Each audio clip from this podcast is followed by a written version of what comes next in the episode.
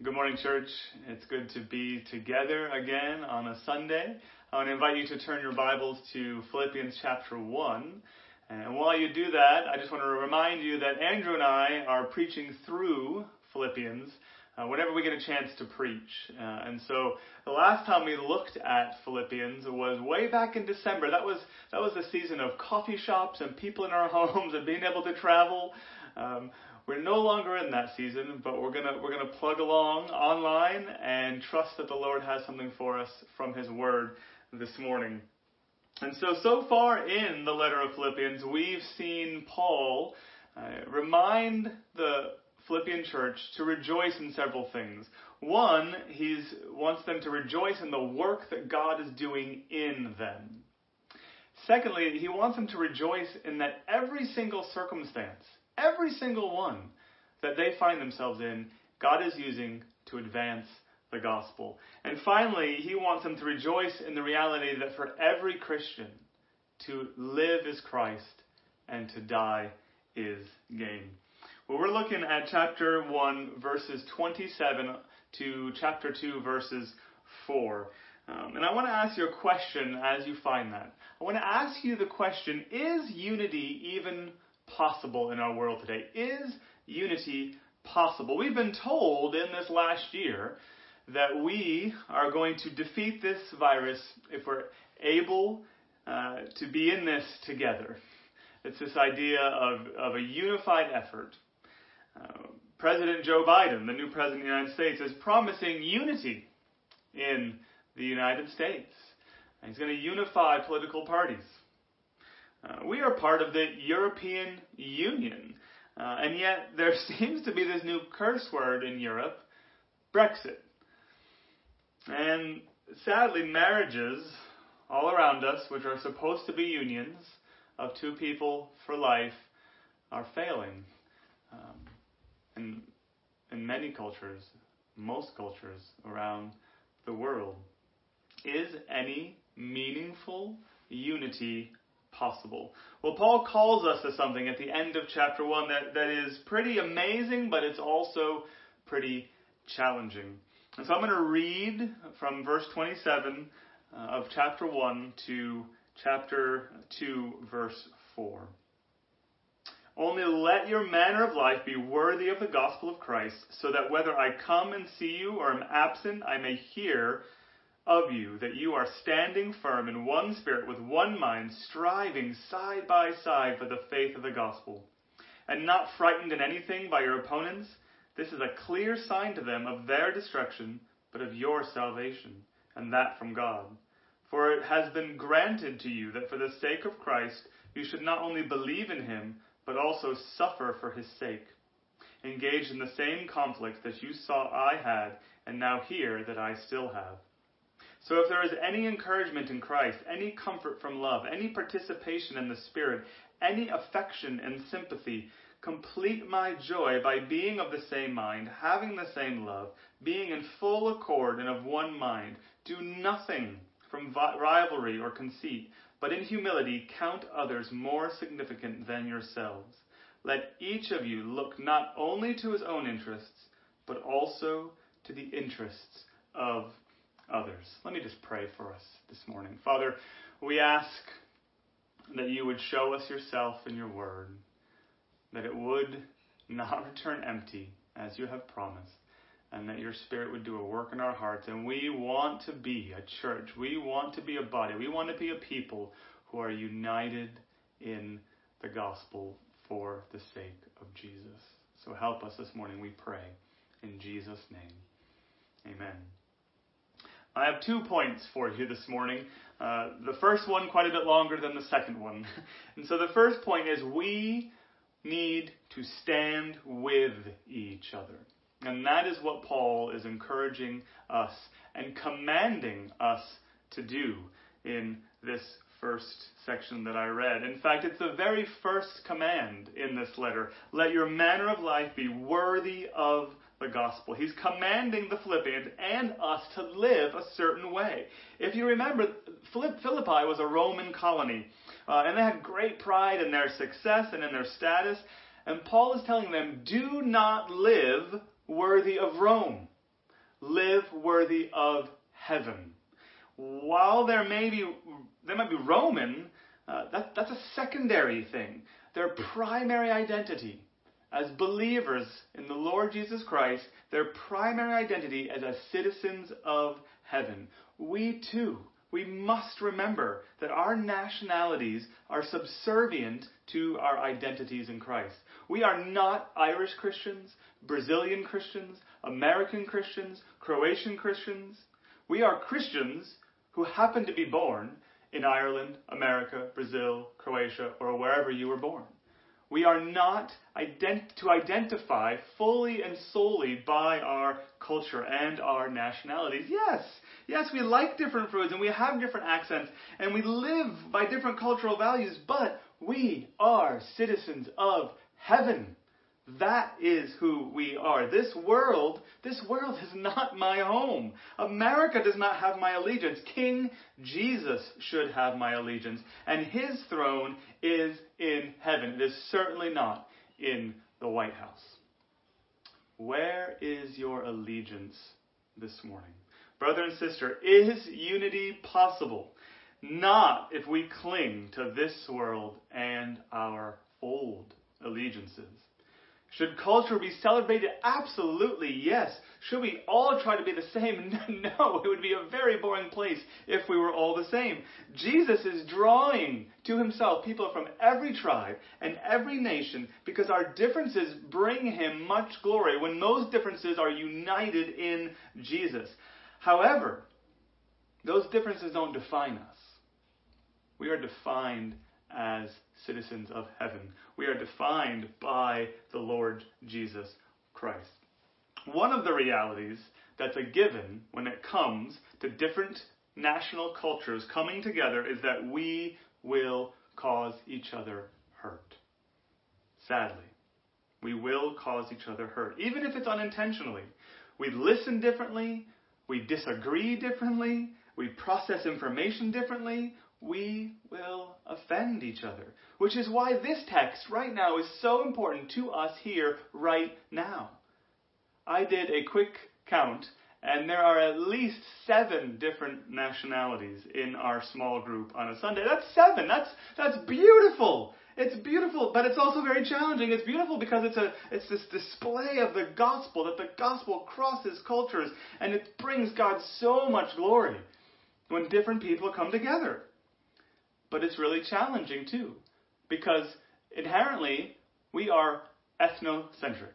That's a big word and a big problem. That means that we think our culture is the best. And so we judge all other cultures based on our cultures. I think that the way Americans do things is, is, is in a certain way is, is the way. And so when I see it done in another way, I think it's either wrong or it's stupid. When the reality is it's just it's just different. It's just different. And so we need to remember that to love people well, to love each other well, we cannot be thinking of how would my culture do this? How did my family do this? How should Christ see us doing it? Society and national culture always require something from us. To live a certain way, to talk a certain way, to function a certain way. How then, how then can our multicultural group be unified? Well, we say no to society. We live as citizens of heaven with a heavenly, Christ centered culture. We stand with each other as citizens of heaven, thinking where our allegiance lies. We also stand with each other as, as a community. Paul wants us to hear how the Philippians need to stand, and so therefore how we need to stand. Look at verse 27 again. He says, I may, that I may hear that you are standing firm in one spirit, with one mind, striving side by side for the faith of the gospel. This language is really poignant. Standing, one spirit, one mind, striving side by side. Paul is not mincing words here. He wants us to live in community. We're citizens, but we're of heaven, but we're also in community. We are not an island. Brother or sister, you are not an island, and you should never think that somehow we can live the Christian life alone. That is never how God intended it, ever. We are not to be alone. This is one of the main reasons that lockdown has been so challenging. We are a body. A body is meant to function together. A body is supposed to be gathered. Even just think about your physical body. How ridiculous is, ridiculous is it to think that your foot or your hand and your eye and your mouth and your heart are all in different places and somehow it's supposed to function to keep you alive. That is not how the church is designed. And so we, we rejoice that we can do this together this way, but we lament and we grieve because we know that we are supposed to be together. It's impossible to be truly standing firm in the Spirit with one mind and one Spirit striving side by side when we can't even be side by side. That's not how it was intended. And so we should miss being together, and we should long to be together, and we should pray to be together. The imagery here that we see is here, it's a battle. We are citizens of heaven, and we're at war, and we're holding a line. There is a great scene in the film Braveheart where the English cavalry are charging towards uh, the, the, the Scottish rebels. And the Scots are standing shoulder to shoulder in this line. And, and William Wallace, you know, the star of the film there, he's crying out, Hold, hold, hold. This is what Paul is telling us to do. Hold the line. Stand side by side in this war. Remember, church, we are at war. What are we at war for? Well, he tells us there in, in verse 27. Look at it. Striving side by side for the faith of the gospel. That's the love of God poured out on us in the birth and life and death and resurrection of Jesus. The adoption we have as children of God, that beautiful good news of the gospel, that is what we're striving for. We are not, we are not against individuals. We, we're warring for the faith of the gospel. We want people to place their faith in Christ. We want them to believe the gospel. We are not against individuals. We are called to stand together in community. we are to be in each other's lives, asking good questions, encouraging with intentionality, practicing hospitality. Don't you miss that?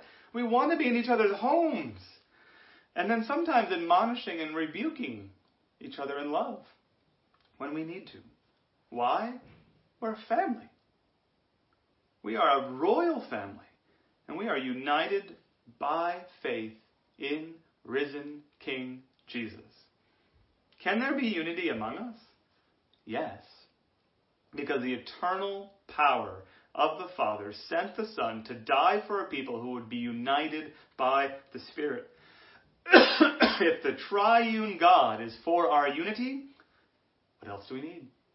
What else do we need? We need to stand together in community. We also need to stand with each other in opposition.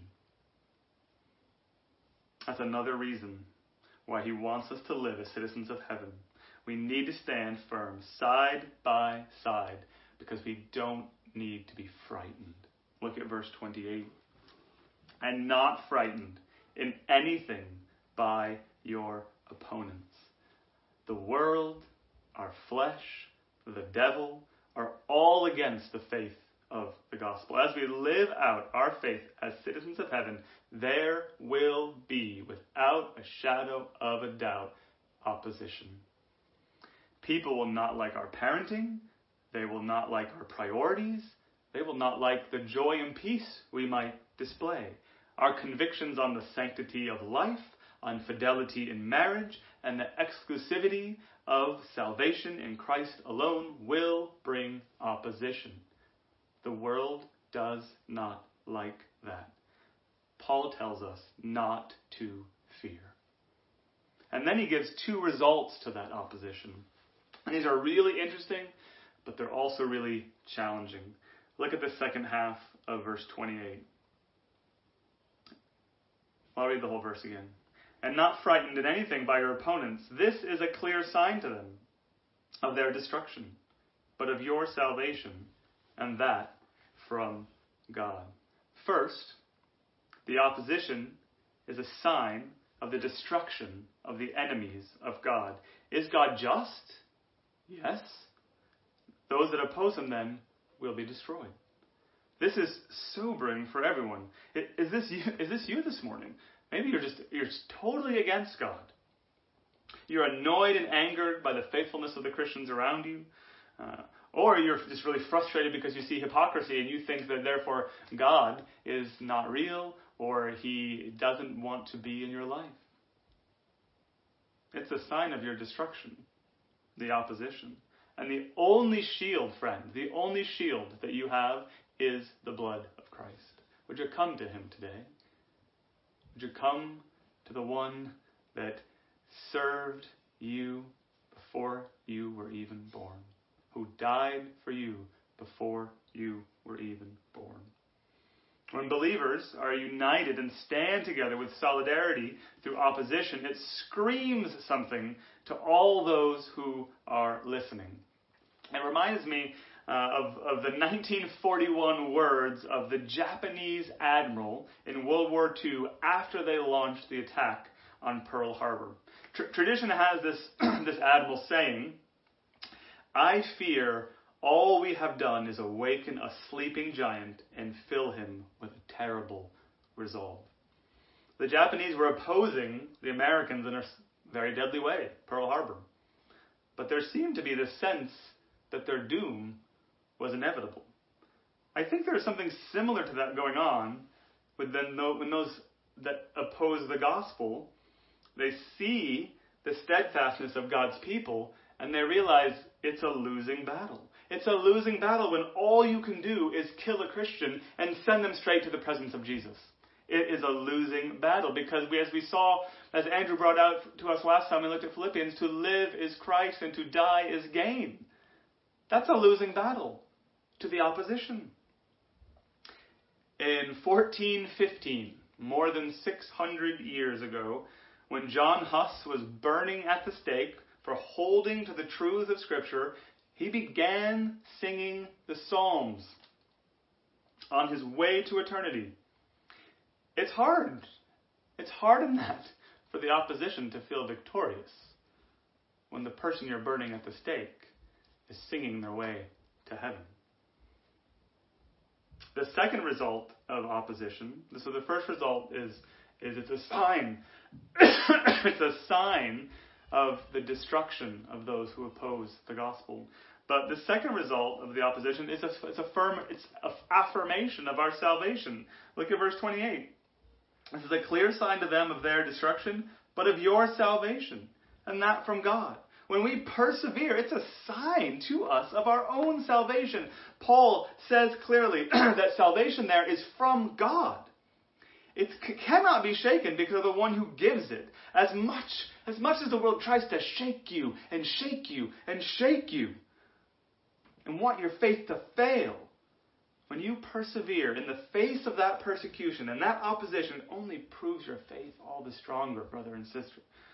Suffering shows clearly who is standing for God and who is not.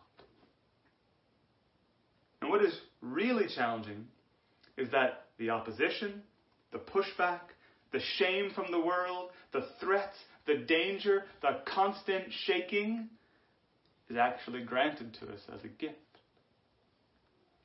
It is a gift because it confirms our salvation, like we saw in verse 28, but it is also a gift because through our suffering, we are all the more identified with Jesus, the one who endured the ultimate suffering as he bore the Father's wrath on the cross. Look, look at verse 29. For it has been granted to you for that for the sake of Christ you should not only believe in him, but also suffer for his sake.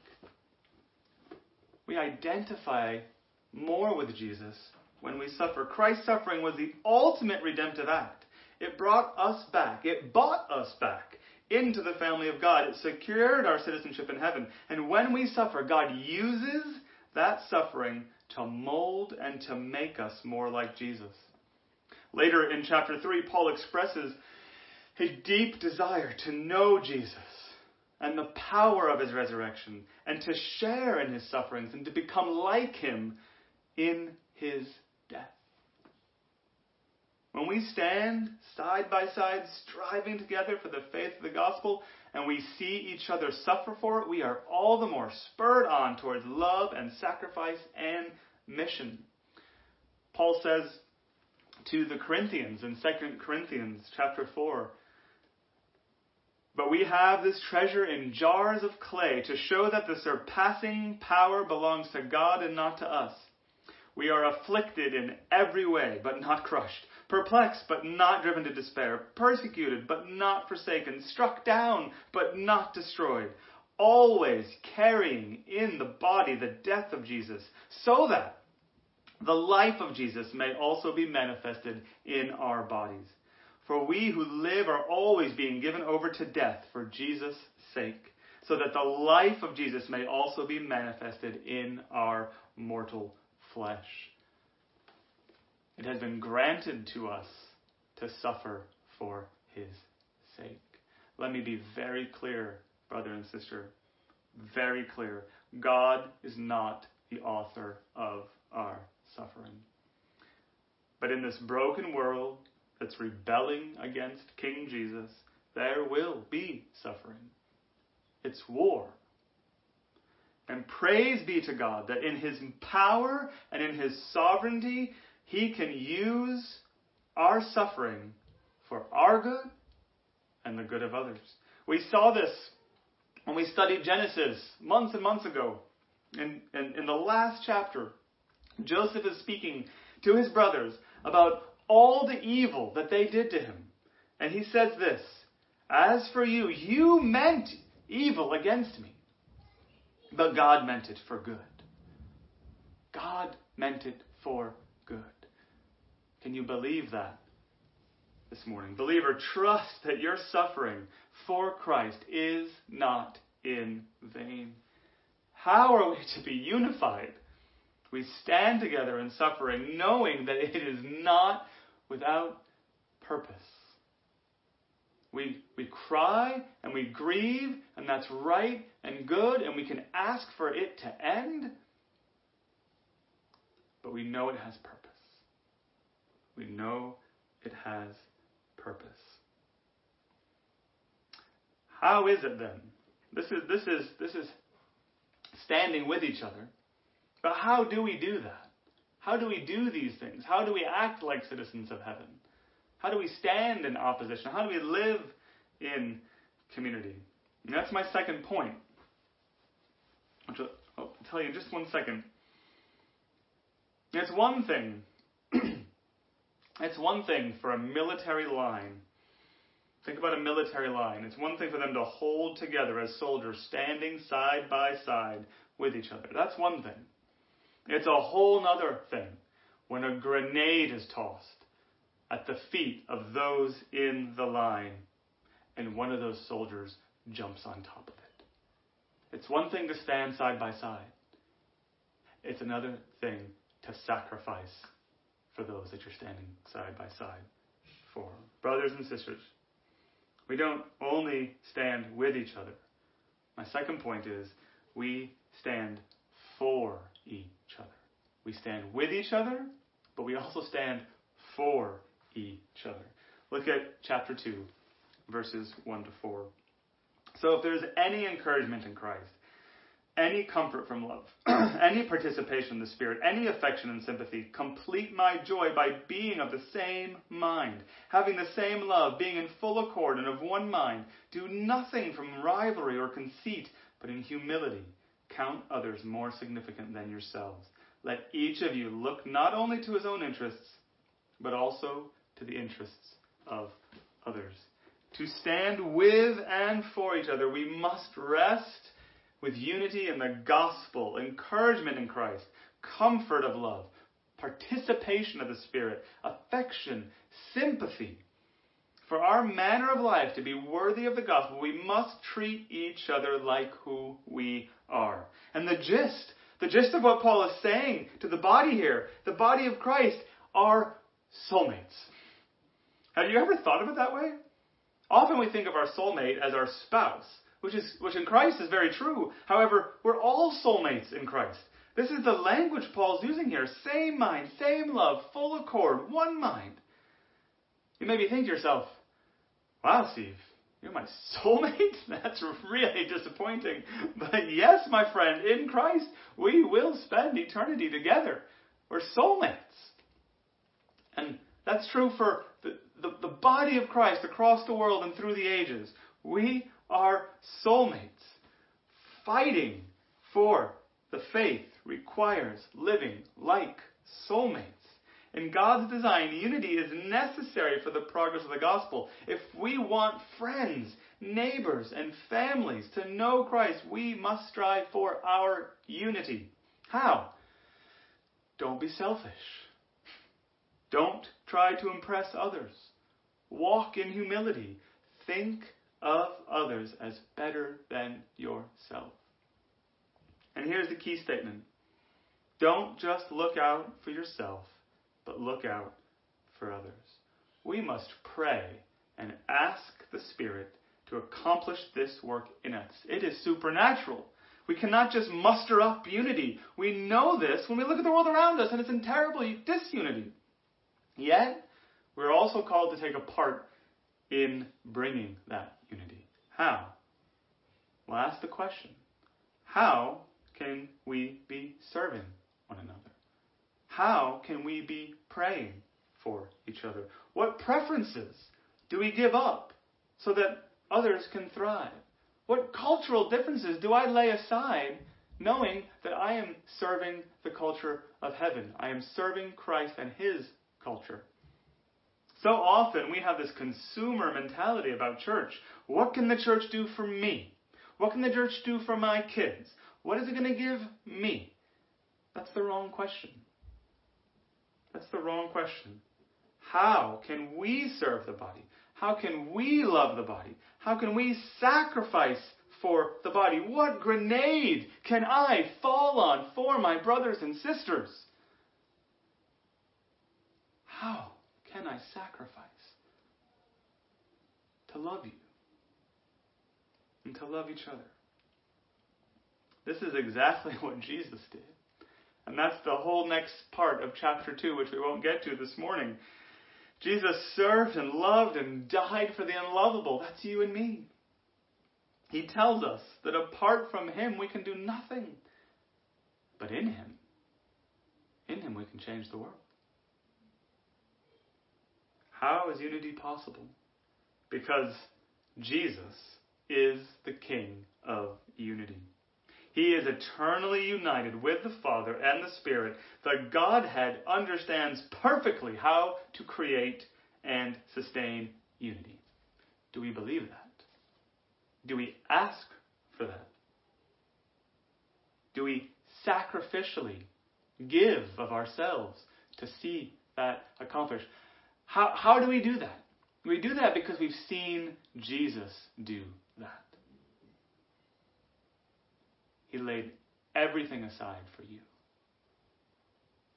Out of love, I lay everything aside for those around me. Let's be a church who are constantly dying to self to count others more important than ourselves. Let's be a church who are known far and wide for standing with each other and standing for each other. Let's pray. Father, these are hard things that you call us to, and yet you empower us. You don't, you don't just leave us to try to muddle our way through these things. You empower us. The Lord Jesus died for us. The Spirit indwells your people. And so you have given us power. And so, Father, would we be a church that sacrifices and loves well? That is a city on the hill to those who are watching. Help us, we pray, in Jesus' name.